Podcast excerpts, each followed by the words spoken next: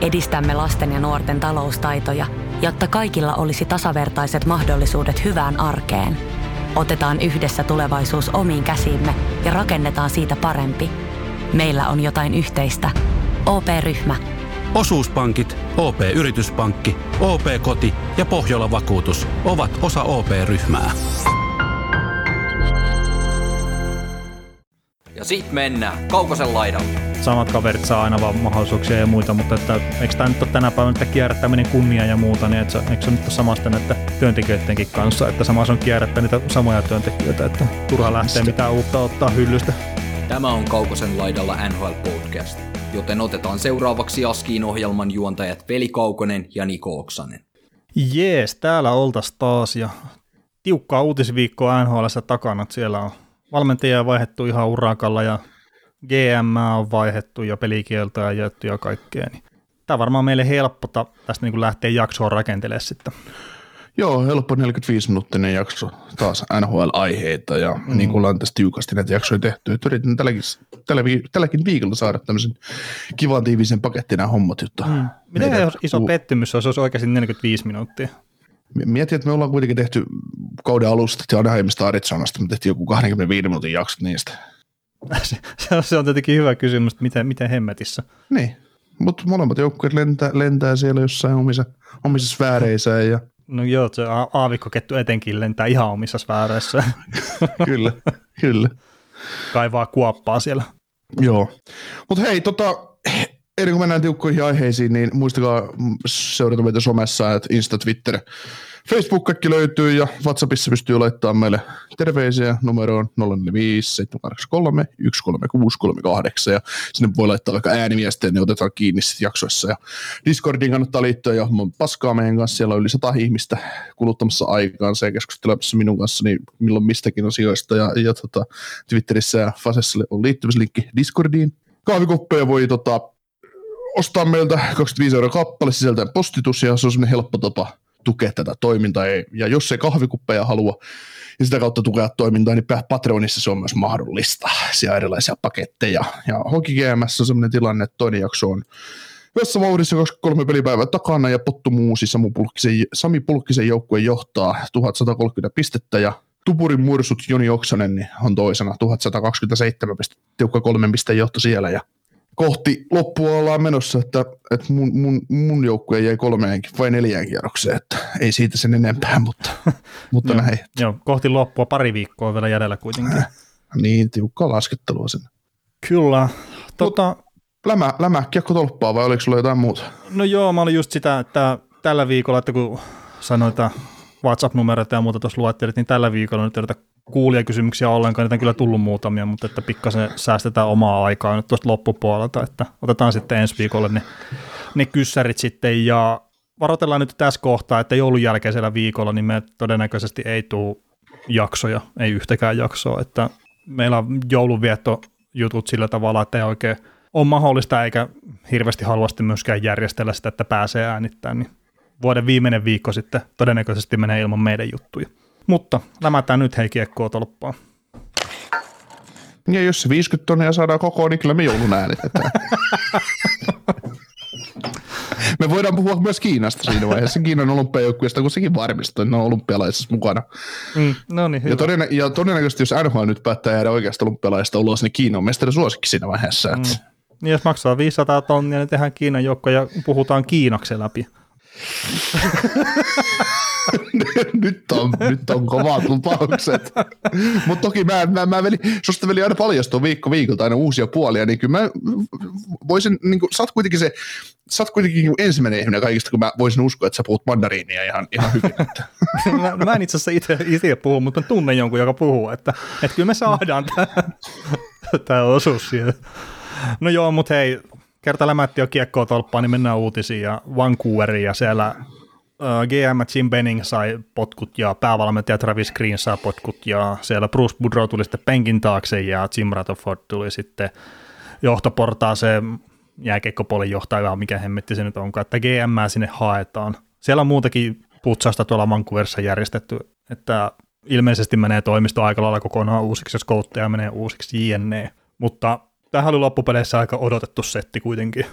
Joo, ja Vancouverin kannalta hyvä asia, että, että tota, tilanne on ollut nyt muutaman vuoden jo semmoinen, että välillä on pilkahtanut hyviä juttuja ulos ja sitten on taas menty ojasta allikkoon aika, aika kovin, että nyt uusi GM ja uusi päävalmentaja ja kaikkea muuta kivaa, niin pakkohan tuota laivaa alkaa kääntää toiseen suuntaan, etenkin kun siellä on paljon hyviä pelaajia nyt hankittuna joukkueeseen, niistä täytyisi olla ottaa niin parasta irti. Kumpi on sun mielestä merkittävämpi nyt, että toi, että Jim Benning saa lähteä GM paikalta vai sitten se, että Travis Green saa lähteä päävalmentajan paikalta? Ää, Jim Benning. Niin ison kuvan kannalta tietenkin varmaan. No joo, ei Benning nyt varmaan pelaamisen ole vaikuttanut yhtään mitään, mutta siis se, että, että tota, kun Travis Green oli Jim Benningin äijä, niin tavallaan se Jim Benning, ja Jim Benning on, kuten tiedetään, hän on tehnyt kokonaisuuden kannalta hyviä ratkaisuja, mutta myös todella paljon huonoja. Mm. Että se on vähän, Lähettiin oikomaan sen rakentamisen kanssa, että kuviteltiin, että ollaan jo menestysikkunassa, vaikka ei todellakaan oltu. mm, siis tämä joukko on tehnyt, siis Benning on tehnyt hyvää tällä joukkueella, mutta on tehnyt myös paljon huonoa, mitkä haittaa sitä, nyt sitä hyvän tekemistä tavallaan, että me voidaan ottaa tuosta hyviä, hyviä ja huonoja juttuja esiin, esiin kohta pian sitten, kun päästään niin eteenpäin. Mis, mistä sä haluat lähteä purkaa tätä? No tota, no ajatellaan nyt Benningin aikana vaikka ykköskerroksen varaukset, se voisi olla ensimmäinen semmoinen juttu, taikka, ja muutenkin hyvä, hyviä vara, varauksia, niin tämä joukko on varannut ykköskerroksella Petterssonin, Hughesin, Jake Virtasen, Vasili Podgolsenin, Olli Juolevin, Brock Bowserin, Jared McCannin. Ykkös, ykköskerroksella tosiaan, ja näistä kolme on jo kaupattu. Ja tota, muut, muuten hyviä varauksia, niin tällä hetkellä niin kuin osoittautunut hyväksi, hyviksi, niin Nils Höglander ja Tatser Demko ykköskerroksen ulkopuolelta. Mm. Laskit se Virtasenkin kaupattu, kuin se vaan päästetty menee. Ää, no niin, no kaupattu, että ei ole tässä joukkueessa enää. Niin, ei ole välttämättä ihan puhtaasti jääkiekkoillisista syistä.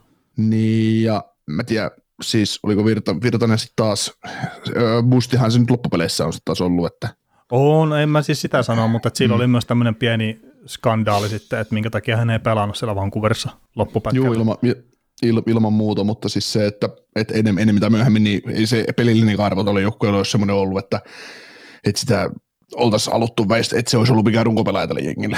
Ei, ei tietenkään. Eikä siis hukkaan heitetty varaus siinäkin mielessä, että kyllä ykköskerroksella pystyisi, pitäisi pystyä varaamaan semmoisia pelaajia, jotka tulee joukkueen Mm. runko ja on niin kuin pitkässä juoksussa iso osa sitä runkoa.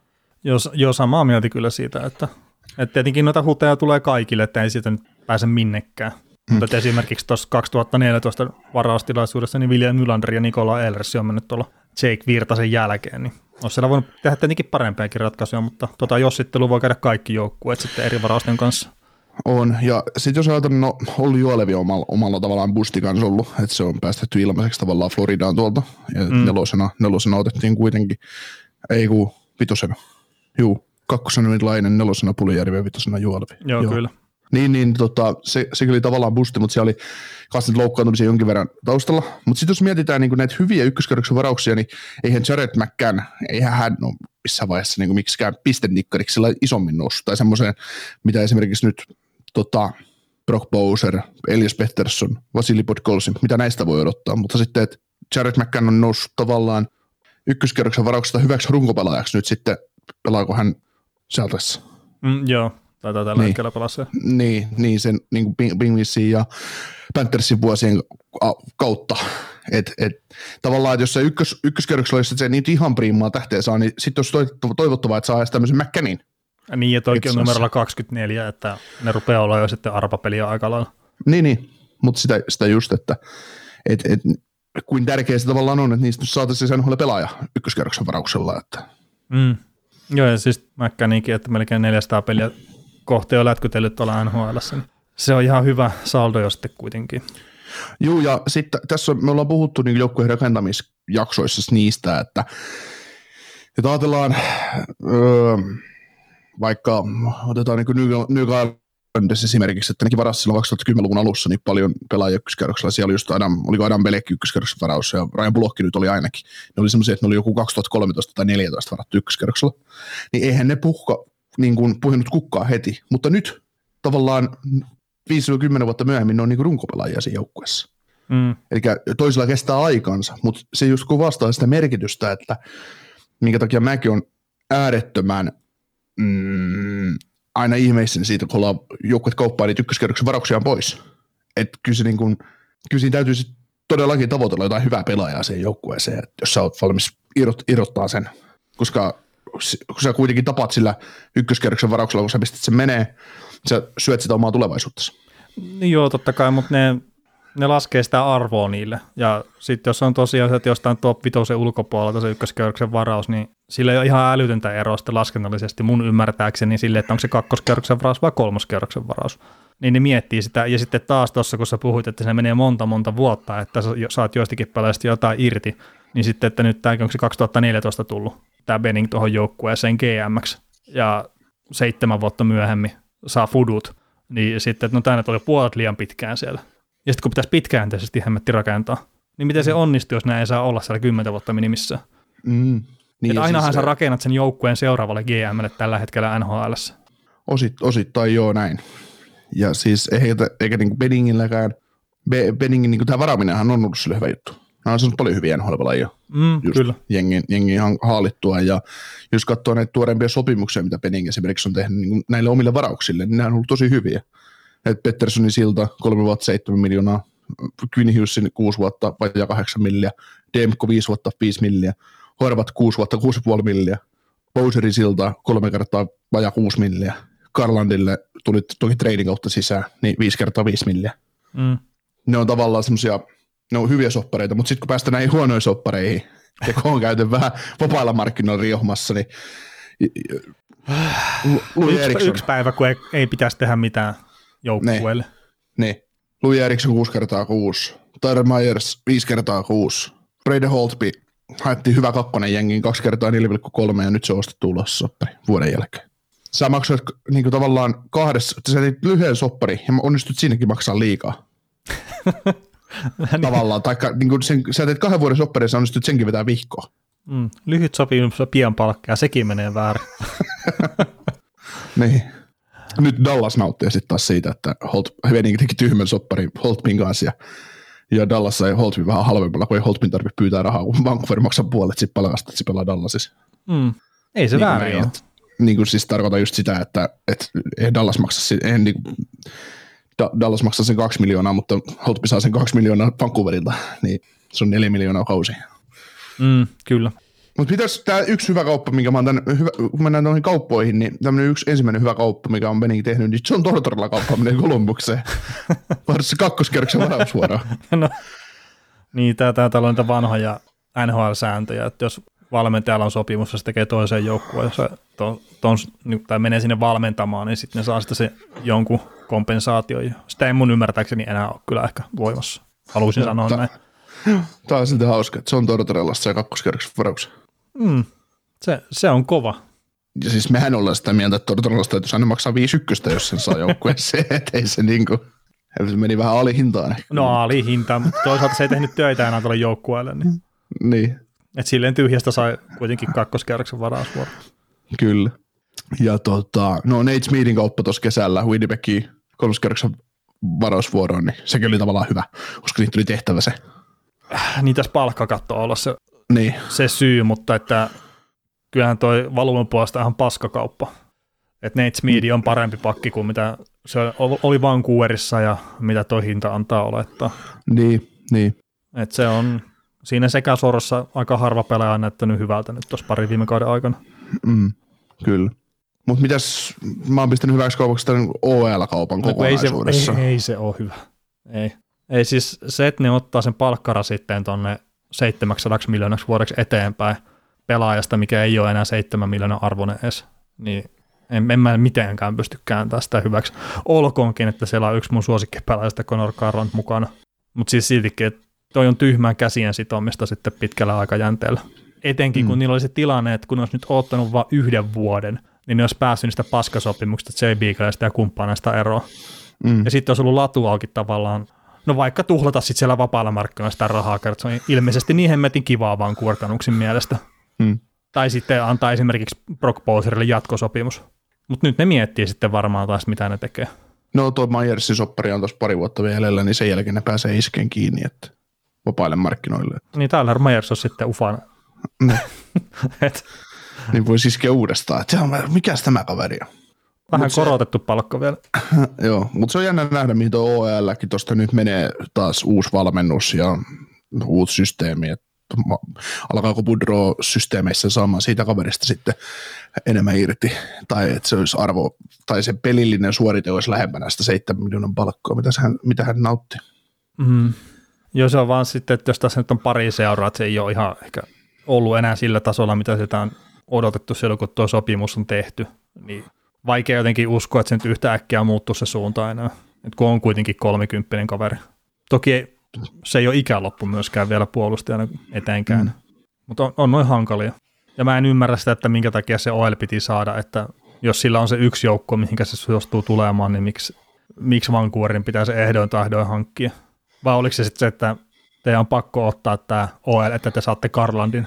Niin, Mutta niin se, että se, ja sitten se, että ne on suosittu ottaa ne palkat. mm, mut, mut sekin on just vähän semmoinen hölmö, että Arizonahan nyt tavallaan lyhenti sitä omaa ikkunansa sitten näiden palkkojen maksun suhteen vaan. Mm. Että kyllä mä itse tavallaan mieluummin Arizonan tilanteessa ottaisin sen, että mulla on se yhden tai kaksi vuotta, vaikka enemmän sitä rahaa sidottu kiinni muutamiin semmoisiin jämäsopimuksiin, kun sitten, että mulla olisi vaikka seitsemän vuotta vielä Ekman Larssonin sopimusta siinä, mikä vaan sitoo sen seuran käsiä, kun se ei ole kuitenkaan sitten enää millään tavalla sitä joukkueen tulevasta siinä kohtaa, kun Arizona ehkä joskus 25 vuoden päästä tulee sitten uudestaan NHL-huipulle.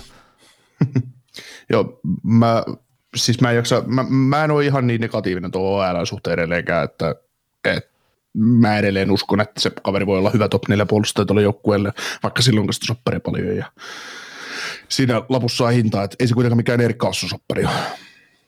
Ei, mutta Erik Kassan näyttää tällä hetkellä puolustajalta NHL. No joo, joo, joo, joo, mutta siis se, että tienaa neljä miljoonaa enemmän ja, ja on yhtä pitkä soppari, että Mm. sillä tavalla, sillä tavalla just, että, että mä, mä jaksan uskoa vielä tuohon, että sanotaan, mä, mä annan loppukauden tälle OELlle aikaa tässä kaduksissa ja katsotaan mihin suuntaan se lähtee ja sitten ruvetaan Mä rupean itse tekemään isompaa arvioa siitä, että mikä, mikä, mikä se laita ton pelaajan on. Ja siis sanotaan, että tämä ainut, mikä sulle merkkaa jotakin, niin 5 vastaan 5 pelissä silloin, kun OL on ollut jäällä, niin 15 tehtyä maalia ja 7 päästettyä. Mm. Et kyllähän tämä nyt sitten plussa puolelle kääntyy. Niin, plusmerkkinen pelaaja. No joo, mutta mä en tiedä, kannattaako meidän jäädä näihin nyt enää hirveän paljon kiinni, että me ollaan näistä joskus aikaisemmin puhuttu. Olla, olla, olla. Mitäs tota, sun mielestä tuo OL-kauppa tuli huono, mutta mitäs nämä muut huonot kaupat, niin oikeasti huonot kaupat? Äh, no siis JT Milleri tietenkin pelaajanahan se on oikeasti todella hyvä tuohon, mutta mä en edelleenkään osta sitä, että minkä takia sitä piti maksaa ykköskierros. Et mun mielestä se on vaan paskavalue. Että Tampa oli pakotettuna, ei ni- niille olisi tarvinnut se kolmas kierros ja ma- Masanekin olisi ollut riittävä. Että niin olisi tarpeeksi vaan ootellut, niin ihan varmasti olisi joutunut suostumaan. Että pelaajassa ei itsessään mitään vikaa, tuo ihan älyttömän valuen tuolle joukkueelle ja kaikkea, mutta se hinta, mitä maksettiin, niin en ymmärrä. Ja no sitten tietenkin tämä Goodbransonia ja Toffolia ja muuta, että tempoilevaa tekemistä, missä ei ole mitään semmoista isoa kuvaa mun mielestä. Niin, nämä hankkii Erik Goodbransonin aikoinaan Floridasta vaihdossa McCannin kakkoskierroksen varauksen, neloskierroksen varauksen. Mm. Eli hän maksettiin isokokoisesta, mahdollisesti kiekollisesta puolustajasta ykköskierroksen vara, ykköskierroksella varattu pelaaja kakkonen ja nelonen, niin kyllä se, se, no kyllä mä muistan sen ajan, kun tuo kauppa on tehty, että sillä oli isot odotukset, että nyt saatiin isokokoinen jämäkkä kanalaispakki kanadalaiseen joukkueeseen, mutta lopputulos oli sitten jotain muuta. Sepä se, sepä se. Los Angeles Kingsistä nämä hankki Toffoulin aikoinaan. Siinä meni paljon, paljon kamaa toiseen suuntaan ja, ja tota, muun muassa Tim Schaller, Tyler Madden, kakkoskerroksen varaus Kingsiin ja, ja näin, että Sitten sit loppui aika kesken neuvotella Toffolin kanssa jatkosopimuksesta. Tuli ihan yllätyksenä, että hei tässä on nyt ensimmäinen seitsemättä alkaa vapaatte agentti. Siinä, siinä kohtaa ne saa sitten mennä muuallekin. mm. joo. Mutta tota, se Zimberningistä ja sinnehän tuli Jimmy Rutherford nyt sitten tota, tilalle, tilalle ja, ja tota, millaisia fiiliksiä Rutherford ensimmäisenä herättää? Niin kyllä se varmaan kauppoja ainakin tekee. Sikäli kun saa GM heilua siellä. Et sinnehän ollaan hakemassa GM ja varmaan jotain muitakin kavereita sitten vielä sen toimiston puolelle, mutta kyllähän vaikuttaa ainakin Pittsburgh-vuosien perusteella siltä, että liipaisemista painetaan, että oli syytä tai ei. No, Brandon Sutter on ensimmäinen kaveri, joka liikahtaa, mutta se on sitten mielenkiintoista, että mihin se liikahtaa. Että siinähän on, Rutherford on nyt kolme kertaa aiemmin kaupannut se uralla.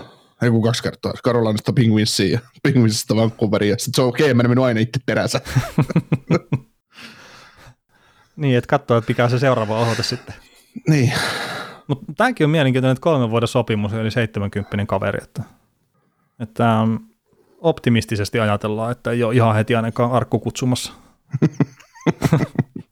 Toki miksi olisikaan, en mä nyt tiedä, hölmö heitto sinällään. joo, eikö siis, toi, toi, toikin on sillä joo, tosiaan yli 70 kun sä törkkäät, törkkäät tuosta tota pitkin soppariin, niin, niin, niin kyllä siinä, ei tietysti, eihän me kukaan, me voidaan molemmat pelata tässä vaikka tänään, ei sitä koskaan tiedä, koska, koska kenenkin päivä päättyy, mutta se, että kyllä noilla vanhemmilla äillä, niin kyllä se vaan väistämättä on, että sitä elämää on vähemmän jäljellä, mitä sitä on takana. Että. Joo, se todennäköisempää, eikä?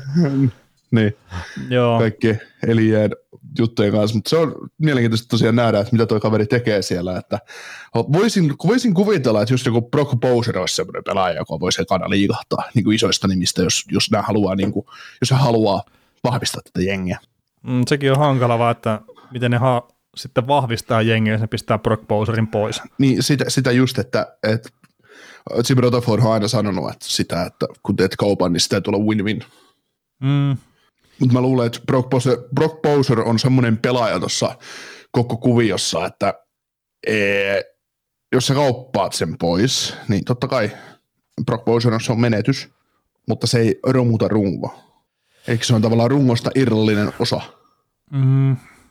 Se on kuitenkin yksi niitä harvoja maalintekijöitä tuossa joukkueessa. Kyllä, kyllä. Mutta se, että kärsiikö siinä joukkueen viisikkopelin rakenne tai tulevaisuuden semmoinen feng shui siinä joukkueessa siitä, jos Brook Bowserin kauppaa. Että sieltä voi saada tavallaan joukkueilleen isomman pelaajan mahdollisesti takaisin, joka auttaa pitkässä juoksussa voittamaan enemmän tai muuta. Että, tälleen, tälleen mietittynä, että Mm. lähinnä oli niin tässä ajatuksena se, että nyt heittäisi sulle, sulle kanssa palloa, että et ketä ne pelaajat on, mitä tämä Rutherford tuolta ensimmäisenä lähti siirtelemään, jos haluaa muutosta rosteriin vahvistaakseen. Koska jos sä Boo Horvati esimerkiksi tuosta kauppaa pihalle, niin sä saat siitä kyllä ihan jär, järkyttävän paketin takaisin, mutta Boo Horvatille, niin sille korvaajan löytäminen on älyttömän vaikeaa.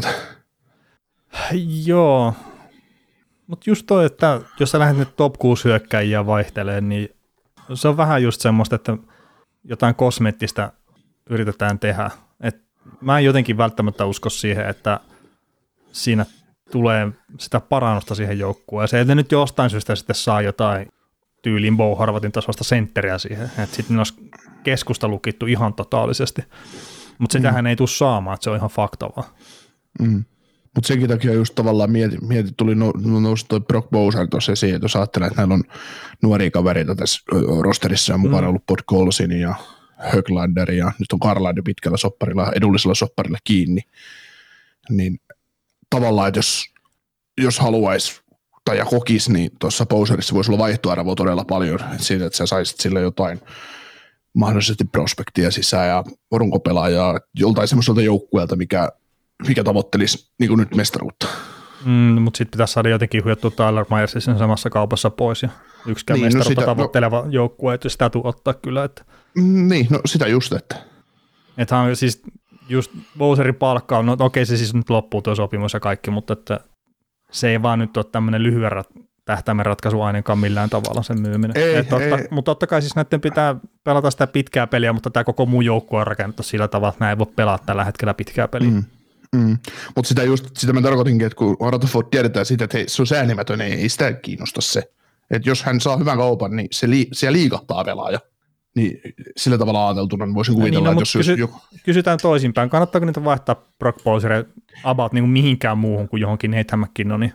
Mm, no siis ei välttämättä, ei, eikä, eikä, eikä kannatakaan, mutta se, että jos mä mietin, että jos sä mietit niin muuten tätä hyökkäyksen kärkeä, että, että Pettersson, Horvat, Bowser, uh, mitä näitä kavereita tässä on, niin mm. kuka niistä sitten todennäköisimmin liikkuu? No mä sanon sitä todennäköisin liikkuen JT Milleri. Niin. Et pidättää puolet palkasta ja ottaa ykköskerrosta sitä takaisinpäin ja siirtää sitä tulevaisuutta sitten sitä, sitä kautta Joo. eteenpäin. Joo, ja JT Miller varmaan tulee tällä kaudella liikkumankin. Et Mm. jos ja todennäköisesti kun tämä joukkue ei ole playeri ranissa mukana enää helmikuussa, maaliskuussa, niin siitä saa, saa ihan hyvän paketin takaisin. Niin, että kyllä mä itse sanoisin, että se enemmänkin Bowser on sitä tulevaisuutta kuin sitä, että ruvetaan lihoiksi laittamaan. On, on, on, on, on, on mutta se, että, että mä, niin kuin mä just koen, että Rutherford on semmoinen kaveri, että se ei pelkää pistää jotain Bowseria lihoiksi. Niin, no ei välttämättä. Mm. Et se on sitten tietenkin mielenkiintoinen myös nähdä, että onko sillä sitä mahdollisuutta ylipäätään siihen, vai että kuka siihen hommataan GMX. Mm. Et se, senkin aika näyttää sitten. Joo. Mutta tota, mitäs uusi päävalmentaja? Bruce Boudreau. No joo, Bruce Boudreau, kolme voittoa nyt on Vancouver ottanut sen alaisuudessa ja kolme peliä pelannut, että ihan paska valmentajahan tämä siis on, niin kuin Twitterissä tiedettiin jo kertoa. Hmm. No runkosarjan valmentaja, kuten huomaat, että voittaa 82 peliä ja sitten 4-0 heti pihalle tulee playerit. Että. Ja niin. Joo, mutta en mä tiedä, onhan tässä nyt tietenkin tämä, tämä että tämä piiri pieni pyörii, että, että sitä taas samat kaverit saa aina vaan mahdollisuuksia ja muita, mutta että eikö tämä nyt ole tänä päivänä että kierrättäminen kunnia ja muuta, niin että se, eikö se nyt ole samasta että työntekijöidenkin kanssa, että samassa on kierrättää niitä samoja työntekijöitä, että turha lähteä Sitä- mitään uutta ottaa hyllystä. Niin, sitä juuri, että miksi ihmeessä niin. tekemään jotain hyvää. Mutta tota, to, eikö me olla tästäkin keskusteltu, tästä aiheesta, että kun NHLssä varsinkin fanit sitä monesti nostaa tikun nokkaa, että kun vanhat varrut saa siellä edelleen vielä uusia pestejä. On me ehkä jollain tasolla, en mä nyt muista, me puhutaan niin paljon kaikkea skeidaa tässä, että... Mut No, siitä jos siis, lähdetään sieltä jaksosta yksi niin, liikkeelle, niin ruvetaan muistelemaan nyt tässä välissä, että mitä kaikkea me ollaan keskusteltu. No, ei, no esimerkiksi tässä on Pudronkin kohdalla tulee se sama, tulee niinku mieleen tästä, meillä oli se Jukka Jalos keskustelu, kun meiltä on kysytty, että Jalosen mahdollisuuksia NHL-valmentajaksi, ja sil- silloin kun mentiin koronan katkaiseman kauden jälkeen, mentiin nämä valmentajapolut, että millaisia, millaisen matkan valmentajat on kulkenut eri organisaatioissa siihen, että ne on nyt jossain pisteessä. Niin se, että joku Pudroki, niin hänellä on hauikset sieltä historiasta. Niin semmoisia kavereita on vaan helppo palkata. Ja etenkin jos Pudroki on osoittanut tasonsa nhl olemalla hyvä valmentaja. Totta Mm. kai niille työpaikka löytyy. Äh, Niin ja etenkin tämmöinen, kun tullaan vaikeaseen tilanteeseen, niin Boudreau on antanut ihan hyviä näyttöjä siitä, että se saa sen joukkueen pelaamaan saman tien hyvin. Joo. Siitä oli itse asiassa hauska, tuo Boudreau kertoi itse, kun se Washingtoni nostettiin ylös, että se itse niin oli sieltä, että okei, että hän niin valmentaa tässä pari peliä vaan. Ja sitten Washingtonin pesti ohi, että sitä palataan AHL valmentamaan. Ja hän sitten oli, että no okei, että hän pistää ihan kaiken uusiksi tässä joukkueessa, että lähdetään ylivoimapelistä lähtien. Ja sitten se oli jotenkin silleen, että Niklas Backstrom ei ollut oikein pelannut ylivoimaa silloin siinä aikaisemmin, ja Mike Green oli tietenkin joukkueessa ja Ovechkin oli joukkueessa, mutta se oli jotenkin just sille, että se oli siirtänyt Backstromin siihen syöttölaudaksi sinne laidan viereen, ja Ovechkin maali eteen, ja Backstrom sitten, Backstrom, kun tämä Mike Green sitten laukojan paikalle viivaa, ja se oli kertonut jonkun kuvion, että tämä toimii ihan sata varmasti nyt, että kun jengi ottaa vähän tota Ovechkinia vaan enemmän kiinni, että Mike Green jää vapaaksi, niin ensimmäinen ylivoima, se oli toiminut saman tien, niin sitten Pudra oli kuma heittänyt vaan silleen, no niin, kattokaa nyt, että toi tapahtuu just silleen, kun mä sanon, että et uskotteko te mua? se on ihan, se on hauska kaveri kyllä noita, mitä kuuntelee sen juttuja ja se on, siis mä itse arvostan kyseistä valmentajaa ja opin arvostaa Anaheimissa, kerta mä oon nähnyt minkälaista suoraan sanottuna paska se voi olla sitten, kun siellä on jotain huruukkoja siellä penkin päässä pyörimässä, niin Boudreau on oikeasti hyvä valinta tuohon. Ja se ei ole kyllä mitenkään vahingossa voittanut siellä Capitalsissa tai Anaheimissa tai Minnesotassa niin paljon näitä runkosarjapelejä valmentajana. Sulla on tosi hieno, hieno tota, nosto noista historiapläjäyksistä, että kun on tullut hyvä runkosarja esimerkiksi Capitalsissa ja että sit kun se onkin stopannut playereissa, niin ota, ota niihinkin. No joo, siis mä nyt laitoin tästä näitä täysiä kausia, että ensimmäinen täyskaus Capitalsissa, niin hyvä runkosarja, toisella ker- kerroksella tappio Pittsburgh- Penguinsille, joka meni mestaruuteen sitten.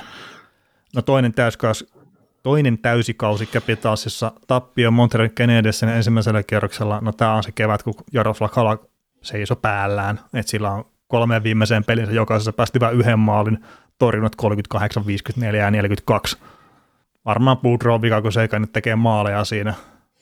No kolmannelle kaudella sitten Capitals hävisi Tampalle toisella kierroksella, sitten neljännellä kaudella tulikin jo potkut ja sitten se, oliko se päivää myöhemmin, meni sitten Anaheimin päävalmentajaksi, missä se sitten aloitti 2013, oli ensimmäinen täyskaus, niin silloin tuli tappio toisella kierroksella Detroitille, tuo oli pätkäkaus toi ensimmäinen Budron täyskaus muuten Anaheimissa ja mun muistaakseni, jos nyt en ole ihan dementoitunut, niin Dax on tuomittu ihan paskajengiksi kaikissa kausiennakoissa just sillä kaudella. No sitten on se toinen täyskaus Anaheimin päävalmentajana. Taas muistaakseni dumattiin Dax ihan älyttömästi, että ei se pätkäkaus ei kerro yhtään mitään, totuus paljastuu jne. No, hyvä runkosarja toiselle kierrokselle Losia vastaan, hävisivät sen, no Losi voittaa mestaruuden. Kolmas kaus, menevät konferenssifinaaleihin asti Chicagoa vastaan, joka sitten menee lopulta mestaruuteen. Ja tämä oli myös se ensimmäinen kaus, kun Kessler pelasi tuossa joukkueessa. Se mun mielestä olisi pitänyt hankkia silloin kautta aikaisemmin, kun ne Losille, mikä oli Teemu Selänteen viimeinen kausi myös NHL. No, mutta Chicagon jälkeen sitten tuli äh, tota, Predatorsia vastaan sitten dunkku ekalla kierroksella ja sitten pistettiin taas Budrota kilometritehtaalle ja sitten se meni Wildiin ja siellä ei ole ikinä ollut kyllä semmoista joukkuetta, millä mun odottaisi yhtään mitään. Sitä Wildin pestiä vähän ihmeteltiin kaikki, että minkä takia Wild palkkasi Budroa, koska se joukko oli niinku riittämätön. Mm. Niin, siis... Ja sitten ihmeteltiin sitä, miksi se sai potkut sieltä, koska se oli tehnyt hyvää työtä siinä kanssa. Niin, no siis minusta Wildilla oli mun muistaakseni se ongelma, että siellä maalivahit vaan ottanut koppeja. Niin se oli sitä, Dabnikki alkoi sulaa niin sit siinä vaiheessa. Niin. Joo. Et se oli se isoin ongelma, ja siis onhan se tälläkin hetkellä, että se on hyvä kiekohallintajoukkue ainakin. Että jos niille antaa jotain arvoa, ja no maalivahitkin pelaa tällä hetkellä paremmin kuin silloin. Mm. Se on oman elämänsä Karolan harkeessa. se niin. Mutta siis Pudro on tehnyt hyvää työtä runkosarjassa ja se, että se ei ole voittanut NHL-tasolla mitään, niin no aika paljon niitä valmentajia, mitkä ei ole voittanut NHL-tasolla mitään. Mut, ja edelleen tulee valmentajia, jotka ei koskaan voittaa yhtään mitään. Niin, että tuossa 2010 vuodesta lähtien, niin olisiko se seitsemän päävalmentajaa, mitkä on voittanut Stanley Cupin. Ja esimerkiksi tämä St. Louis Bluesin päävalmentaja Greg Perupa, niin mä ottaisin sata kertaa sellaista Pudro ennemmin valmentaa omaa suosikkijoukkuetta. Ja tämä ei ole mitään Perupelta pois. Sä et lämpene Perupen systeemeillä. Mä pidän Pudrota parempana. No on se jo, onhan se totta. Mutta jos on se sormus on ainut, mikä merkka, niin Randy Carrolle pitäisi vieläkin valmentaa tuossa sarjassa. ja John Tortorellan. Niin. Et kannattaa just aina miettiä sitä, että minkä verran sille voittamiselle purtuspeleissä antaa sitten arvoa. Totta kai se pitää tehdä jossain kohtaa, mutta kun siinä on niin monta muutakin asiaa, mitkä vaikuttaa sitten siihen, kuin pelkästään mitä se päävalmentaja tekee. Mm. Ja esimerkiksi niin. Anaheimin vuosina se, että ne paskahousut ei, johtikohan ne Chicago vastaan 3-2 sitä sarjaa, ja olisiko ne johtanut Losiakin vastaan sitä sarjaa, en ole varma, mutta Chicago vastaan ainakin mun mielestä johti 3-2 sitä sarjaa, ja ne kutospeli, niin ei ole mitään hätää, että tänne voi ulos puhaltaa ja otetaan seiskapelissä voitto. No eivät ottanut. Ja sitten ne ei ollut valmiita niihin pelin alkuihin silloin, kun oli ratkaisivia juttuja. Ja se ei ole mun mielestä ihan puhtaasti valmentajan vika. Että se lähtee joukkueesta. Yksilöistä. Niin yksilöistä. Siellä, kyllä siellä pitää olla kapteenista lähtien kaikkien valmiina. Ei siellä tarvii valmentaja käydä tsemppaamaan, että hei, tänään on tärkeä peli. Muistakaa hetket herätä ajoissa tähän. niin, niin mennään, mennään United Centeriin ja sillä että eihän Chicago nyt varmaan pudotuspeleissä ensimmäistä vit, vitosta tai kyppiä kovaa vastaan. Ei, ei tuu. Niin, eihän ei ole voittanut tässä aikaisemmin yhtään mitään. ai, ai, se on kolme nolla eikä kympin jälkeen. Toho, mitäs tässä nyt tälleen kävi? Joo, hitto mä katsoin vielä sitä ratkaisevaa seiskapeliä. Mä olin Vierumäänä itse lätkäturnauksessa. Mä katsoin silloin aamulla sitä ja että kiristi vannepäätä katsoa sitä peliä. Et se oli onko ihan löystö, onko, se löystö, onko se löystynyt vieläkään? Ei ole. Siis. Edelleen ruuvia vaan vähän kirjemmälle sinne. Niin. Et kyllä se on ihan edelleenkin sama juttu. niin. ja sä, sä oot silloin se ei saanut niin kireelle, että se ei ole enää löystymään lähtenyt sieltä. Ei, ei. Et jos miettii, Joo. miksi mä oon vähän takakireä, niin sieltä se jotain juurensa. Miten turnaus meni? No ihan päin vittuahan sekin. No niin, totta se aamu, aamu lähti paskoille jutuille käyntiin. Ja, se, se, ja sen jälkeen on ollut pelkkää alamäkeä koko, koko homma. Et ihan sama, vaikka, vaikka millainen ylämäki on tullut eteen, niin sekin on käytynyt alamäeksi. No niin, kyllä. Joo. Mutta kyllä se on, niin kuin totta, mä rupesin just miettimään, että 2010 vuodesta alkaen voittaneita päävalmentajia, niin uh, Joel Gwenwill Mike Sullivan, Jon Cooper, Claude Julien, uh, Daryl Sutter, Craig Berube. Mm. Kuka sitten on yksi? Sanoit sä Salivan jo, taisit sanoa. Sano. Mä en mä muista enää ketään sä oot siinä luetellutkaan, mutta ei niitä... Claude Julien, John Gwenville, Mike Sullivan, Craig Berube, Jon Cooper, Daryl Sutter. Siinä on kuusi. Onko muita? No siis saattaisi olla, että ne on kuuskin sitten. Niin. Kato, kun siinä on kuitenkin sitten Sutter, Sutter voitti kaksi, kaksi Trotsi. kertaa. Trotsi. Barry Trotz, niin. Joo. Joo, seitsemän. Meidän suosikkivalmentaja. niin Ai suosikki, ettei muista, että sä oot Stanley Cupinkin joskus. niin, niin, vielä 2010-luvulla. Mm, ikuisessa häviäjäjoukkueessa Washington Capitalsissa. niin. Joo. E- e- Ja näistäkin valmentajista, niin näistä nyt on Claude Julia tällä hetkellä ilman töitä, niin kyllä mä voisin lyödä pääni bandiksi, että seuraavan kahden vuoden sisällä hän on taas valmentaja Se voi olla hyvinkin. Takaisin Montrealiin vielä kerran.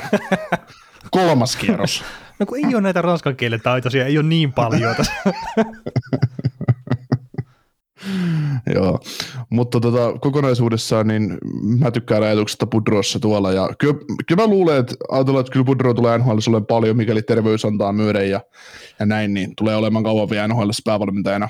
Vaikkakin tulee varmaan saamaan joskus vielä potkut ja näin, mutta kyllä mä luulen, että Pudrolle joku kerta osuu se kohdalla ja se kaikki. Että. Mm, kaikilla muilla tasoilla on voittanut. Niin. Ja sitten mietitään sitä ihan sitä kovaa vaatimustasoa, mikä playereissa on, että ei se, vaikka sulla olisi paras joukkue, niin se seitsemän pelisarja, kun se on se tolppa sisään, tolppa ulos. Se voi kääntää sen. Mm. Se on yksi, se on yksi kymmenminuuttinen jossain, sanotaan, että sarja on 3-1. Sä johdat sarjaa 3-1. Sä pelaat yhden huonon kymmenminuuttisen, jossa sä johdat vaikka Game, nelo, game vitosta toisessa erässä 2-1. Yksi huono kymmenminuuttinen peli kääntyy kahteen neljään. Toinen saa momentumia, se rullaa loppuun sit. Se loppuu siihen tavallaan. Niin, ja sitten just ottaa vaikka tuon Capitals kauden, että kun ne Montrealia vastaan tuli seinä, tai niin Montrealia vastaan tuli seinä vastaan, niin siellä on maalivahti, mikä on vaan siinä, että ei kun nyt ette tänään ette tee maaleja. Ettekä te huomenna, ettekä yli huomenna. Niin, okei. Se pystyy se maalivahti edelleenkin tänä päivänä melkein itsestään voittaa sen peli. Että jos se nyt joukkue antaisi jonkun säällisen tuen ympärillä. Mm. Se, se, oli se kausi, kun oliko silloin kesällä pohdinnat, että mitä Montreal tekee, että iskeekö ne kiinni Halakkiin vai Priceen? Mm. Pitäisikö pistää Carey Price kiertoon, että kun halakki oli niin hyvä. Ei mun mielestä se oli ihan vakava keskustelu. Oli, oli, joo, joo, totta kai. Niin. Siis mä muistan tämän ihan samaa ja ja tietenkin Halak pelasi älyttömän hyvät pudotuspelit, niin totta kai sitä on pakko yrittää vähän pohtimaan se, että meillä on sitä tulevaisuuden franchise-maalivahti, mutta että miten on Halakki? Mut tietenkin nyt jälki tässä kohtaa niin kuin helppo viisasta, että no ihan hyvä päätöksen teki, mutta siinä kohtaa se on saattanut oikeasti aika hankalakin tehdä sitä päätöstä. Niin, niin, ja siinä on just se, että tämä nyt taas liity Vancouveriin millään lailla, mutta liittyy, ne on niin, no joo, mutta kuitenkin sä mietit, että sulla on se kaiken voit, junnuissa voittanut se maalivahti, joka on saanut 60 vetoa parhaista maalintekopaikoista ja pitänyt silti nollat, ja se, että millainen kaveri sinne on rajattu niin kuin Montrealiin, että ei kun joo, me laitetaan tämä nyt kiertoon, että ei, me, ei siitä varmaan tule mitään kuitenkaan, että Mm. kyllä tämä slovakialainen on tässä ihan hyvä vaihtoehto. Mutta Mutta se, olisi, se, se, olisi kyllä itse asiassa ollut Montrealissa semmoinen, semmoinen, niin ty, semmoinen oikein happy dance ratkaisu.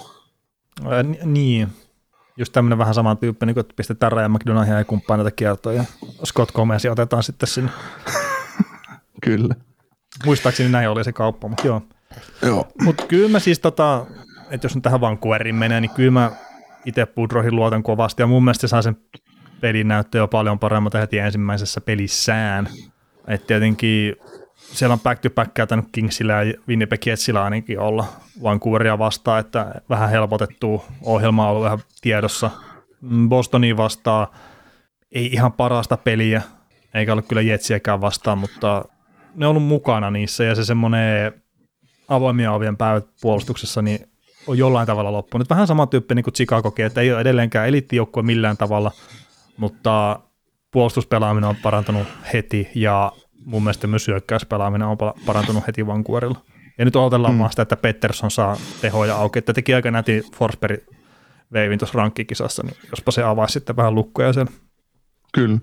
Tota, näistä merkittävistä pelaajista tuo Vancouverin puolella, niin Boo Horvathan on ilma, ilmoittanut jo, että ei halua enää uuteen rebuildiin, että tosiaan kun tämä vuosi ensi kausi jäljellä, niin, niin tota, merkittäviä vaiheita eletään siinäkin mielessä, ja että, että Huvart, Huvartin tilanne on se, että tai Horvatin tilanne on se, että tota, ei ole sen paremmin miettinyt tulevaisuutta, mutta, mutta haluaisi menestyä kanuksissa, mutta ei halua enää uuteen rebuildiin.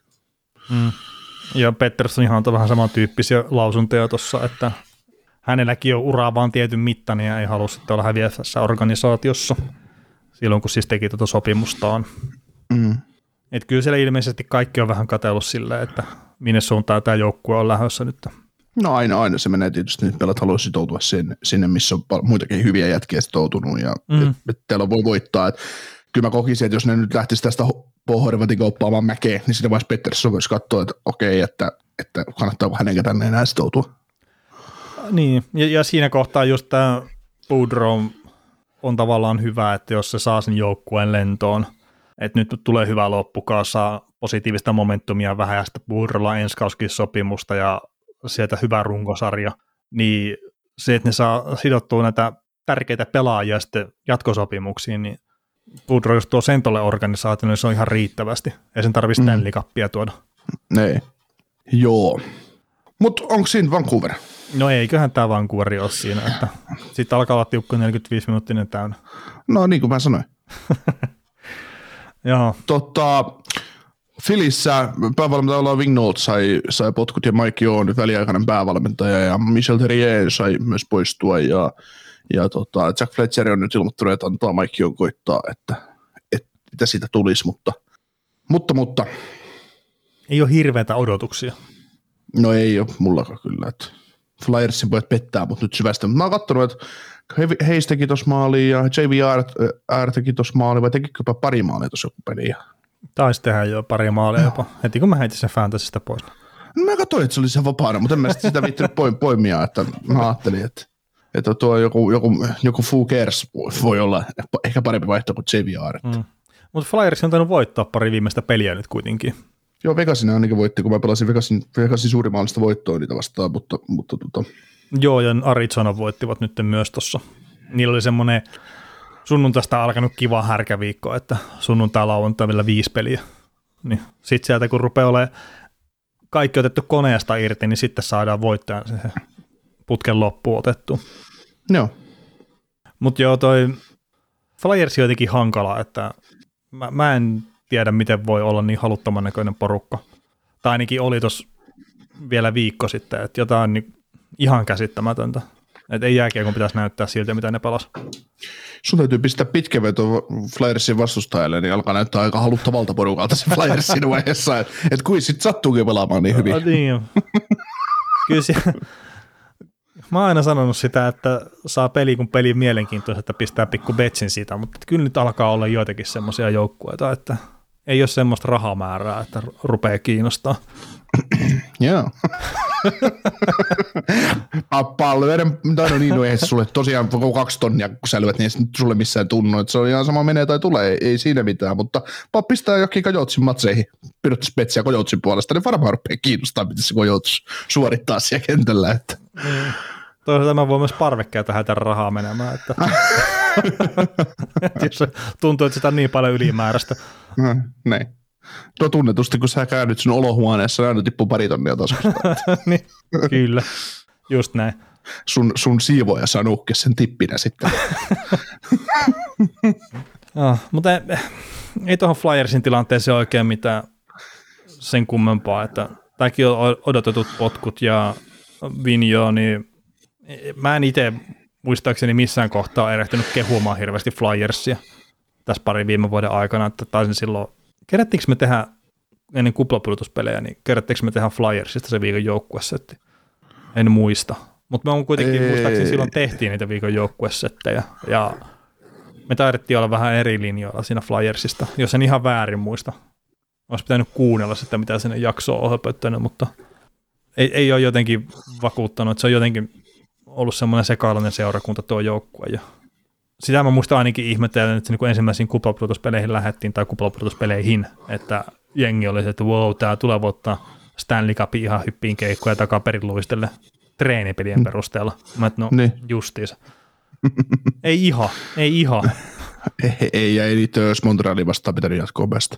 Niin, että se harmi Flyersin kannalta. Mutta siis itse asiassa nyt, nyt rupeaa pikkuhiljaa hämähäkin se tuolta niin pääkopasta selviämään, mutta sehän mun piti tässä sanoa, että tuossa joukkueessa niin pitää vaihtaa se kokeneiden pelaajien kaarti.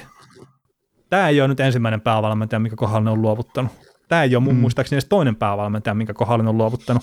Niin mm. Nyt kun tässä on selkeä jatkumo, että on useita päävalmentajia, joiden kanssa on se, että paskat me halutaan tuo valmentaja pois täältä. Niin siinä kohtaa pitää lähteä niitä veteranipelaajia pois sieltä. Ja se pitää alkaa kapteenista. Mm. Ja mä arvostan Claude Giroux aika korkealle, mutta nämä on nyt tapahtunut hänen vahtivuorollaan. Niin se olisi mun mielestä kaikkein selkeä, mitä Flyersin pitäisi tehdä organisaationa. Että nyt putsataan se pöytä ja annetaan sitten, kun joskus tulee sinne se uusi oikea päävalmentaja, niin annetaan sille se puhtaalta pöydältä mahdollisuus koittaa niiden nuorien pelaajien kanssa. Kattelin tässä just Cap Friendlistä tätä joukkueen rakennetta, niin JVR ja Claude Giroux nyt on aika varmoja lähtiöitä vielä Rated Lineilla, tai ainakin tämän kauden jälkeen. Et Claude Girouxhan on nostanut esille sen, että hän, hän saattaisi kyllä ottavassa pelaaminen.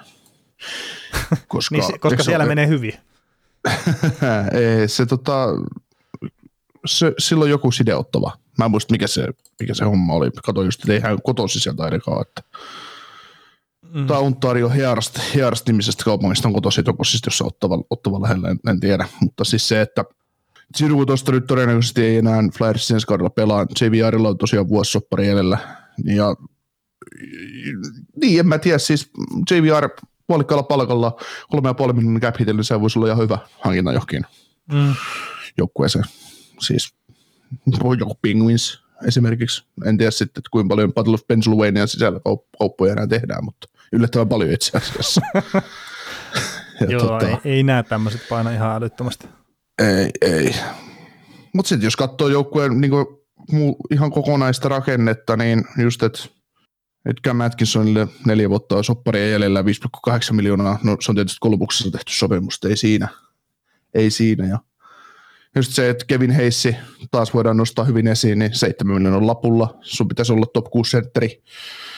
Niin tota, no saattaahan se jopa olla sitä, mutta ei voittavan joukkue. niin, niin että, että jos miettii, Kevin Heissi on parhaana versiona itsestään, niin hän on ihan hyvä kahdesuna sentteri, ei mm. siinä. Mutta jos katsot Kevin Heissin semmoista yleisilmettä jäällä, mitä se vetää, niin siitä, se, se on vähän semmoinen Flyers, Flyers kokonaiskuva, että semmoinen, no ei välttämättä näy ja joskus saattaa näkyä, mutta yleensä on vähän semmoinen laiska takakarvaus ja semmoinen, vähän mennään siellä ja sun täällä mennään hyökkäysalueelle, ja, mutta ei oikein, ei semmoisia teräviä liikkeitä liikaa tehdä, niin vähän semmoinen pehmeys. Niin. Onko toi nyt hyvä scouting report Kevin Heisistä? no, ei se nyt mikään Erik Lindros ainakaan ole, sanotaan näin. No ei, ei, ei, ei, hän ei mene päätölauvasta läpi kyllä. Että se, että pistetään, pistetään Fellasvarko Centerille seinä, seinä, seinä, seinä, ka, niin kuin kaukalo 60 metrin mitassa ja Kevin, Kevin Hayes ja Erik Lindros, me, me menkää seinästä läpi, niin siinä vaiheessa, kun toi meni jo päätypleksistä Lindros läpi, niin Hayes kattelee sitä ensimmäistä levyä siinä, no mitä, menisikö ylitte vai alta vai en mä tiedä, tämäkin on yksi semmoinen organisaatio, että on ollaan ihmetelty sitä, että mitä nämä touhua. Ja mm. no sitten tietenkin, kun me ihmetellään sitä, niin välillä meille, meille ihmetellään sitä, että mitä te ihmettelette, mutta en, enkä mä nyt sano sitä, että me ollaan tietenkin aina oikeassa tai, tai näin, mutta kyllä näiden joidenkin organisaatioiden kohdalla nämä on aika tavallaan silleen helppo haistaa, että nämä tulee olemaan ongelmia nämä sopimukset ja liikkeet, mitä ne tekee sitten. Ei välttämättä heti, mutta sitten hyvin nopeasti. Yksi positiivinen asia tämän joukkueen kannalta on se, että niillä on nyt pitkät sopparit Provorovin ja Ellisin kanssa pakistossa, mutta ne saatan pakiston pistää ihan uusiksi, jos ne haluaa. Mm. Yksi, kaksi, kolme, viisi vapakkia. Joo, siihen Jandelle pistetään pitkää sopimusta isolla lapulla. Siis kahdeksan kertaa kahdeksan välittö, aivan välittömästi. Kun meille jää tuo Chirusta nyt tilaa, niin me, me isketään siihen. No niin. Joo, tää, Neljä, sitten... 41 peliä pelattu uutta sopimusta, niin ostetaan ulos saakeli, että ajaa, että ei ole fiksua. Ja Ristolasin kohdalla nyt on vähän, että taas ollaan roskispalon joukkueessa. Menikö se kanisterin kanssa sinne? niin, Kaato vähän se, se, se sytkäri perään saakeli ja chippo sinne pohjalle ja vum. Joo, tää, tosiaan ei sillä, että Buffalossa hirveän paljon paremmin menee ilman ristolasta. Mm. Mutta on tämä erikoista. Et ihan, ihan näin huonoa ei kuitenkaan ottanut alkukautta tällekään joukkueelle. Joo, mutta onko se Flyersin poista tältä erää? No eiköhän se täältä erää Flyersin pojat siinä. Joo. No mites tota NHL? NHL, se on ollut kuvernöörien ja komissaarien näiden suurten johtajien kokous, onko se nyt ollut Floridassa taas menneellä viikolla, ja sieltä sitten tultiin ulos semmoisten tietojen kanssa, että näillä oli alkuperäinen ajatus tästä kaudesta, että ne tienais, tai NHLn arvoisi noin, tai tulot olisi joku 4,8 miljardia, niin nyt mm. sitten ne uskoo, että se nousee yli 5 miljardia ja jopa 5,2 miljardiin dollariin, eli nyt aletaan olla aika lähellä siellä, mitä oltiin ennen koronan keskeyttämää kautta. Joo, ja tämä on erittäin mielenkiintoinen just, että yleisö ei löydä kyllä ihan samalla tavalla tuonne katsomoihin kuin ennen, ennen koronaa, mutta siltikin nämä tulot nousee. Okei, siellä on se uusi TV-sopimus, siellä alkaa olla, tämä on kypärämainoksia ja kaikkea tämmöistä, mutta ilmeisesti ei ole ne lipputulot enää niin tärkeitä sitten kuitenkaan tollekaan sarjalle kuin mitä ne on ollut aikaisemmin. Mm. Toki siis tähän on positiivinen juttu, että nämä pelaajat jää lisää velkaa tälle sarjalle enää, ja sitten ne pystyy ensi kaudeksi nostamaan yhden miljoonaista palkkatilaa per joukkue, niin sitten siellä Vancouverissakin on varaa riehua vähän enemmän tässä vapaalla markkinoilla esimerkiksi. Pakko muuten tässä kohtaa, että kun nämä tulostat taas nousee ja sitten tuossa Discordin puolella sitä keskustelua siitä, että kun Jack Hughes se uuden ison sopimuksen ilman näyttöjä, ja sitten pelättiin sitä uutta työsulkua siitä, että kun nämä, on, nämä sopimukset on tämmöisiä, niin mä en ymmärrä sitä, että minkä takia niitä GMiä pitäisi suojella säännöillä. Että ne itse antaa niitä paskoja sopimuksia noille pelaajille, niin minkä ihmeen takia niitä pitää suojella? Mitä pahaa ne pelaajat on tehnyt? Niitä on jo nyt kuritettu näiden eri sääntöjen kanssa aika paljon. Mm. Sitten vielä lisää pitäisi, että kukaan ei pakota niitä tekemään niitä sopimuksia. Ei siellä olla ase ohimolla, että hei nyt Jack Hughesille kahdeksan kertaa kahdeksan tai napsahtaa. Et antaa vaan vähemmän. Ja sitten jos se menee jonnekin muualle ja joku toinen on valmis tarjoamaan, niin sitten se ei ole sinun ongelma. Mm. Ne ei varmaan ymmärrä sitä, että tuo on suljettu markkina, missä ne pystyy itse tekemään käytännössä sopimaan, että me ei makseta vaikka näille pelaajille enempää kuin tälleen. Mm. Et toki se kilpailu on, on mitä on, mutta – mun mielestä se on niin, niin tyhmä ajatus, että mentäisiin taas työsulkuun sen takia, että joku tulokassopimuksen jälkeen saadaan liian isoja soppareita. Et se, se ei mun päähän se ei mahdu. Vaikka mä kritisoin itsekin niitä monia sopimuksia, mutta se, siltikin se on neuvottelu, missä on kaksi osapuolta. Mm. Niin se vaan tuntuisi niin epäreilta, että me fanit, mitkä seurataan tätä lajia, joutu sitten kärsiä siitä, kun siellä on taas ne vanhat setämiehet on maksamassa liikaa nuorille pelaajille, mitkä huom ansaitsee sen rahansa, että ne tekee ne tulot tuohon sarjaan. Ilman niitä ei ole tätä 5 miljardia tuloja. Mm. Ei ne tule katsoa niitä GMiä sinne halliin. Joo. Se tota, jos sulla on nuori pelaaja ja tavallaan, kun me kaikki tiedetään, että jos Jack Hughes esimerkiksi saavuttaa potentiaalinsa, mm niin hän on todennäköisesti 10 millin niin kuin nykysuhteella, siis nykypalkkakatolla ja prosenteilla, niin hän on 10 millin pelaaja siinä vaiheessa. Hän ei sitä ole tällä hetkellä. Hän on, kolme miljoonaa, hän on kolme miljoonaa pelaaja tällä hetkellä, ehkä. Öö, no sanoisin, että on ehkä vähän parempi. No joo. Mutta mut siis, joo, niin siis kuin, mä tiedän, mitä sä takaa, joo. Niin, niin. että jos sä nyt saat, sä uskallat ja sä tiedät, että sulla on potentiaalia tuossa kaverissa, joka ei ole vielä tehnyt tulosta, ja sä sidot sen nyt hyvissä ajoin kahdeksan kertaa kahdeksan, sillä että se pelaaja suostuu siihen. Koska kyllähän se pelaajakin miettii, että onko mun järkeä lähteä tähän. Niin, ja missä kohtaa voi... se palkkakatto lähtee isosti nousuun. Niin, ja siis se, että, että OK, 64 miljoonaa on se iso raha, ja 8 miljoonaa vuosi se on, se on, se on todella paljon rahaa. Ja tota, sekin, että Jack Hughes olisi voinut odottaa ihan hyvin vaikka ens, ens syyskuuhun asti. Että, niin, että millainen sopimus me tehdään, että tehdäänkö me sittenkin kolme kertaa kymppi silta. Mm. Et, et se on ihan siinä suhteessa, vai tehdäänkö me lyhyempi tai niin kuin halvempi silta, tai että mikä, mikä se tilanne on, että et, et tää on niin kuin, tässä on juuta ja, että et mä uskon, että Jack Hughes tulee olemaan alipalkattu pelaaja parin vuoden sisällä, voi olla ensi kaudella jo, mutta se, että mä, mä näen siis hyvin vähän riskejä siinä, että toi menee mönkään toi niin kuin soppari. Niin eikä siis se, että sanotaan on se Jack Hughes tai kuka tahansa se nuori pelaaja, mikä ne rahat laitetaan. Jos sä et laita sitä niihin, niin se menee kyllä jonnekin muualle. Mm. Ja haluatko maksaa sitten kolmos nelosketjun pelaajille, hei, heitetään nyt vaikka Kevin Hayes, niin haluatko maksaa niille sitten ylisuurta palkkaa tasoon mm. nähden? Vai maksat sä mieluummin just sitten sille supertähtepotentiaalilla olevalle Jack Hughesille tai jollekin Clayton Kellerille, mitä näitä nyt on tullut tämmöisiä vastaisia Auston Matthewsit, JNE. Että kelle sä haluat maksaa sen rahan? No, meillä on tässä kaksi, kaksi puhelinsoittua tässä linjalla. Et toisessa linjassa on Lou Lamoriello, että kysytään siltä mielipide. Ja sitten toisessa on Chuck Fletcher, kysytään siltä mielipide. niin. Mutta sekin on ihan va- varma, että se raha menee jonnekin. niin. Niin se on pakko laittaa johonkin kuitenkin. Niin, no ei sitä pakko tietenkään, mutta että kyllä ne maksaa se jonnekin. Ja mm. mä otan itse enemmän ilolla vastaan tämän suuntauksen, että ne nuoret pelaajat saa sen rahansa jo nyt suhkat uran alussa, mm. kun sitten se, että siellä vapaiden agenttien sitten ensimmäisenä päivänä ruvetaan maksamaan Kyle ja kumppaneille ihan älyttömiä rahoja. Ja kun se tiedetään sillä tekohetkellä, että se ei ole tänä päivänä ton rahan arvone, puhumattakaan siitä, että se on kolmen vuoden päästä sen arvone. Joo, täällä on tämmöinen ranskalaislaitahyökkäjä kuin Antoine Rouchel, niin hän on, hän on nyt vapailla markkinoilla ja hän vo, saattaa tuoda tähän joukkueeseen jotain lisää bottom siksi, niin mm. kyllä se kuusi kertaa kuusi kuulostaa tosi hyvältä ratkaisulta. Niin, teki pudotuspeleissä kolme maalia tuossa viime keväänä. Yksi niin, niistä oli voittomaali. Niin, oli, oli, oli, oli räjähtävä hyökkäjä sillä, että loi paljon häslinkiä maalinta ja luisteli terävästi, okei. Okay. ja siis nämä on hankalia tietenkin, että noiden pitää tehdä niitä päätöksiä, miten ne lähtee niitä joukkueita rakentaa. Mutta Joo. enemmän mun mielestä tämä nykysuuntaus kuin se, mitä oli vaikka kymmenen vuotta sitten. Kyllä, ja sitä johtaa sitten siihen, että NHL nuorenee koko ajan. Niin, Koska siis... ennen, ennemmin ja myöhemmin tilanne on se, että, että tulee myös niitä huonoja pitkiä soppareita nuorille mm, pelaajille tavallaan, että lätkästään, lätkästään se kasi kirtaa kasi pelaajalle että siellä ollaan enemmän toivomuspuolella, uskomuspuolella tavallaan, mm. että tästä pelaajasta tulee hyvä.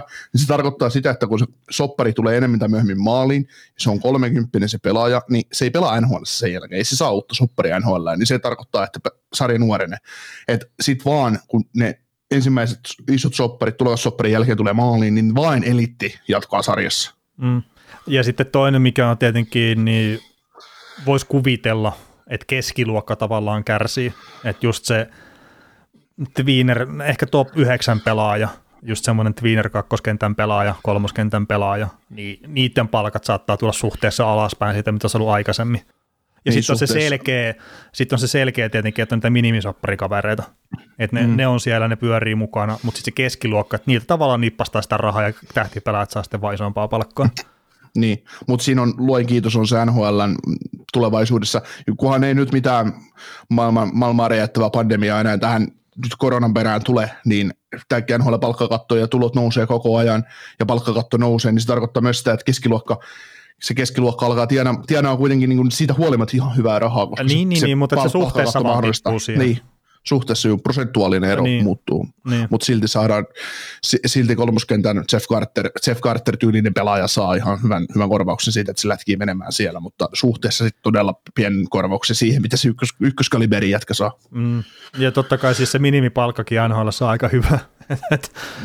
On, ja sekin tulee nousee enemmän mitä myöhemmin. Joo, ja siis sehän nousee joka, nousee. niin se, onko se joku 780 tonnia tai tämmöistä tällä hetkellä, että, että siihen tulee niitä prosentuaalia korotuksia, ja se on hauska just, että esimerkiksi Auston Matthewsin cap hitti on noussut sen jälkeen, kun se sopimus on tehty, sen takia, että sille on maksettu sitä NHL minimipalkkaa, mikä on noussut sitten sen jälkeen, kun se sopimus on tehty, että saa joku mm. parikymmentä tonnia enemmän nyt palkkaa kuin silloin, kun tehtiin se sopimus.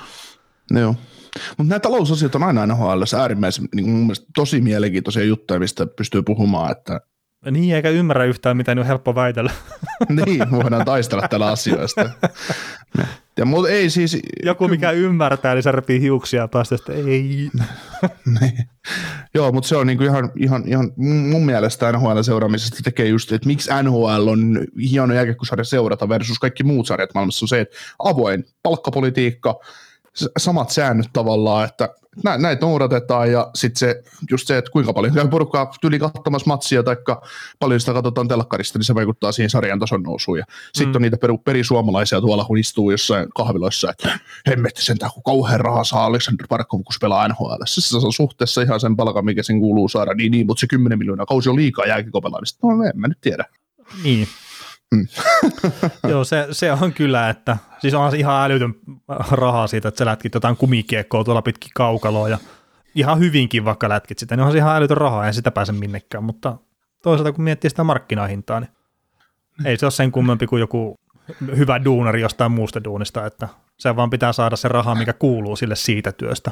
Et Mm. urheilijat nyt tuppaa tuossa lajissa saamaan ihan hyvää palkkaa, mutta sitten vertaa koripalloon tai tommosen, niin ne on ihan palkkakuopassa kyllä. Oo, on, on, mä luulen, että koripalloilijat voi aika pahoin, jos se katsoo NHL pelaajien palkkoja. niin, siellä on, että mitä, 11 miljoonaa pitäisi pelata. Et ole tosissaan nyt. koska, koska NHL herää siihen todellisuuteen, että, että tämän talven aikana pystyttäisiin pelaamaan NBA, MLB-tyylisesti 162 ottelua puoleen vuoteen. Ei, älä nyt lähde tommoseen. Koska ne herää siihen, että, että kun näille maksetaan kuitenkin hyvää rahaa, niin nehän voi pelata viitenä päivänä putkeen. juu, juu, totta kai, totta kai. Ja pelin taso on nytkin koko ajan niin jäätävän kova, että hemmetti helposti. Että kakkoskokoonpanot vaan sinne mukaan. Joo, se, se, se on se legendaarinen hetki, kun Arizona lätkittelee Bob Buffalo vastaan tuossa kahdeksan peliä putkeen viikossa, viikossa niin Tätä ilo ja onnen, onnen aikaa. Ihan kun mä olisin elänyt tämmöisen hetken, että tuolla, tuolla jotkut joukkueet lätkittelee neljä peliä putkeen keskenään, että ihan kun on hetki sitten tämmöinen. niin, niin, niin. Joo. Eikä ollut pudotuspeleistä kyse, siis niin. siellähän seitsemään mennään kuitenkin parhailla. Kyllä. Mutta hei, yksi tota NHLn pitkäaikaisista huippumaalivahdeista on joutunut lopettamaan uransa. Joo, eikö tämän pitänyt olla pelikunnossa? Joo, ilmeisesti piti olla pelikunnossa, mutta, mutta ei nyt sitten ollutkaan, että, että Ben Bishop joutui jatkossa keskittymään höntsälätkän puolelle, että ei pysty enää ammattilaisena pelaamaan, pelaamaan jääkiekkoa. Se on ikävää, mutta, mm. mutta kyllä tässä niin viime vuodet on aika hyviä indikaattoreita sille ollut, että alkaa olemaan tämä Förttiströpö tämä kaveri. Joo, AHL se kävi yhden pelin tota pelailemassa ja päästikö se kahdeksan maaliin siinä tai jotain tämmöistä, niin ja ilmeisesti se tärkeä on tietenkin, että se polvi, muistaakseni hänellä oli, niin se ei sitten kestä vaan sitä pelaamista. Että nämä on sitten tietenkin, jos mennään taas näihin palkkajuttuihin, niin Ben Bishop ilmoitti, että hän lopettaa, mutta ei nyt sitten pistä paperita vielä minnekään vetämään, niin ei, ei sitten tule mitään penaltia minnekään suuntaan. Että saa olla siellä pitkäaikaisloukkaantuneiden listalla sitten siihen asti, kun sopimus loppuu. Mikä taas olla kyllä tämän kauden jälkeen. Joo, vuosi taitaa olla mm. Mutta ei ole, ei ole ihan Dallas saanut kyllä rahoilleen vastinetta tällä. Joo, tällä, tällä, tällä ensi kausi, joo, joo, ensi kausi on vielä sopimus tiedä. Joo. Mutta tota, tämä on just silleen jännä, että tämä lo, lo, lopettaminen tavallaan tai eläkeytyminen tänne pitkäaikaisluokkuuntuneiden listalle, niin tämä on ihan ok NHL, että, että niin pitkään kuin et pistä virallisia papereita vetämään, niin Roberto Luongohan on, taitaa olla ainut, mikä sen on tehnyt, että se on pistänyt ne ja vaan kurkannuksena sitten siinä on vähän penaltia muun muassa. Kaikkein huvittavia on mun mielestä se, että Chris Prongeri oli siellä Arizona palkkalistalla pyöri ja se oli samaan aikaan NHL töissä. siis semmoinen, että minkä ihmeen takia tämä hyväksytään. Mm. Niin, siis äh, mä en käsitä tota näitä palkkahommia, että et miksi, kun sä et ostat pelaajan, tai teet sopparin, niin kuin tämän Ben Bishopinkin kanssa, sä oot tehnyt sopparin, sä oot ostanut totta kai, tehnyt sopparin mm. ö, vapaalle pelaajalle, vapaalle pelaajalle, tai no, oikeudet oli hankittu Kingsta aikaisemmin, mutta kuitenkin sitten soppari, viisi vuotta, kuusi vuotta, miten se oli se soppari, ja jos se pelaaja oikeasti se hajoaa käsi, niin minkä takia, kyllä mä sen ymmärrän, että Dallas Stars maksaa sille palkan, mutta miksi ne voisi siitä, että ok, että sun ura loppu tähän, mitä tässä on palkkaa maksamatta, niin maksetaan se pois, ja sitten se, tämä on tässä, valmis. Mm. Et miksi sitä vaan pyytä pois tuolta? Niin, sekin on yksi, koska yksi ei se, ei se, koska ei se tule pelaan enää, niin ei sillä ole mitään merkitystä, niin minkä takia se tarvii olla tuolla, mm. se tieto. Et, ok, että meillä on, sulla on näin, paljon, näin monta päivää, me ollaan velvollisia tavallaan maksaa sulle palkkaa, jos sä olisit pelikunnossa, niin maksas pois ja susi. Mm. Toki tämäkin on etupainotteinen sopimus, mistä ne on saanut hyötyä niin, silloin. Niin, eli ei nyt enää tarvitsisi maksaa niin paljon. Äh, niin, mutta sitten jos näihin tulee ne recapteripalvelut ja muut, niin sitten se saattaisi maksaa Dallasille taas enemmän. Ja sitä mä niin lähinnä ajoin takaa, että minkä takia näitä ei, ei sitten voimallisesti vaadita NHL, että ei kun nyt tämä pitää mennä tällä tavalla. Että ei mm. välttämättä just ostaa ulos sitä sopimusta, mutta että sitten tulee se penalti siitä, että hei, tämä lopetti tämä kaveri, niin nyt te olette saanut hyötyä siitä sen muutaman vuoden ajan, kun se on ollut teillä. Että se cap hitti on ollut pienempi kuin mitä sen palkka on ollut silloin, niin nyt sitten tässä on tämä penalti teille siitä hyötymisestä. Joo. Ja tämähän oli just se juttu, minkä takia esimerkiksi Parisit ja, ja Suteri ostettiin ulos sitten, että jos, jos ne olisikin päättänyt lopettaa, niin minne sitä on ollut vielä isommassa kusassa näiden palkkojen kanssa kuin mitä ne nyt, kun ne ostettiin ulos ne sopimukset. Mm. Ihmekkiamuroita. On, ja en voi väittää, että tuntisin näitä ihan täydellisesti tietenkään. Ei missään nimessä. Että. Ei, eikä näitä tarvitse itse asiassa opetella ulkoa, koska kyllä ne kerrotaan sitä aina ja sä löydät kyllä sitten sen syyn sille, niin, ja mitä nyt nä- tehdään. Niin ja sitten kun näillä on ihan omat lakimiehet ja palkkakattoasiantuntijat näillä joukkueilla, niin sitten että odotetaan, että joku satunnainen jääkeikosta juttelee, niin ymmärtää ja tietää nämä kaikki kiemurat, niin se on ehkä vähän liikaa. Että tuolla on ihmisiä, joiden ainut työ on melkein just ymmärtää, että mitä tämä palkkakatto-homma meinaa tässä. Mutta tota, oliko meillä jotain muuta vielä tässä? No ei meillä nyt isommin, että tota, suomalaisiin voisi sen verran ehkä tarttua, että toi Tukkarask, niin hän toimi Bruissin harjoituksessa, mutta hänellä ei maalivahtina, mutta hänellä ei ollut sopimusta Bruissiin. Onko se tilanne elänyt jokin suuntaan? Ei mun tietääkseni. Joo. Mutta se on hyvä, jos Tuukka Raski olisi Boston Brucein iipakki. se ne toivoa siellä, loukkaantukaa, loukkaantukaa. Me saadaan ottaa katsomusta tämmöinen kaveri, no nyt tulee maaliin. niin. Sitten Tuukka, Raski, sit Raskilla annetaan pelin jälkeen 500 dollaria ja että se on tullut Hieno tarina, hieno tarina. Tämmöinen, tämmöinen tuntematon kaveri Suomesta myös. Niin. Pääs koittaa.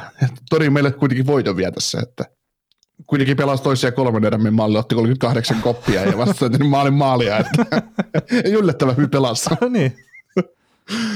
Joo. Joo, kyllä näistä tavallaan entisestä maali, no niin, Tukkarasko entinen maalivahti vielä, mutta, mutta se, että on, on just kuullut näitä juttuja, kun on ollut höntsälätkäporukoissa on ollut näitä vähän parempia kavereita sitten maalissa, niin siellä ollaan syötelty tyhjiä ja pelaajat on sanonut, että kun on nähnyt tyhjän maalin tuossa, niin hän on, hän on niin kuin melkein nostanut kädet pystyyn, niin sitten maalivahti on tullut sieltä löydä hanskan väliin, että hei, äläpäs nyt liiottelee, että että näin, että olisi, olisi ihan komia tarina. Kyllä.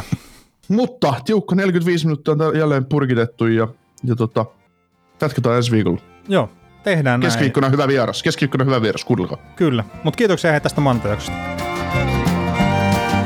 Kuuntelit näköjään sitten ihan loppuun asti. Veli ja Niko kiittää. Ensi kerralla jatketaan. Kaukosella laidalla podcast. Ja nyt on tullut aika päivän huonolle neuvolle. Kysy tarotkorteilta, mikä korko sinun kannattaisi valita. Oi, kappas, aurinkokortti. Voit unohtaa kaikki korot. Keskity vain sisäiseen matkaasi. Huonojen neuvojen maailmassa Smarta on puolellasi. Vertaa ja löydä paras korko itsellesi osoitteessa smarta.fi. Weekend Festival tuo kesän kovimman artistikattauksen Espooseen toinen ja kolmas elokuuta.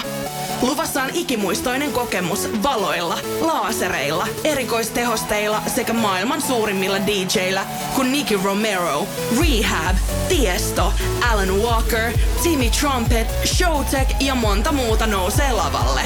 Lippujen hinnat nousevat 6. toukokuuta.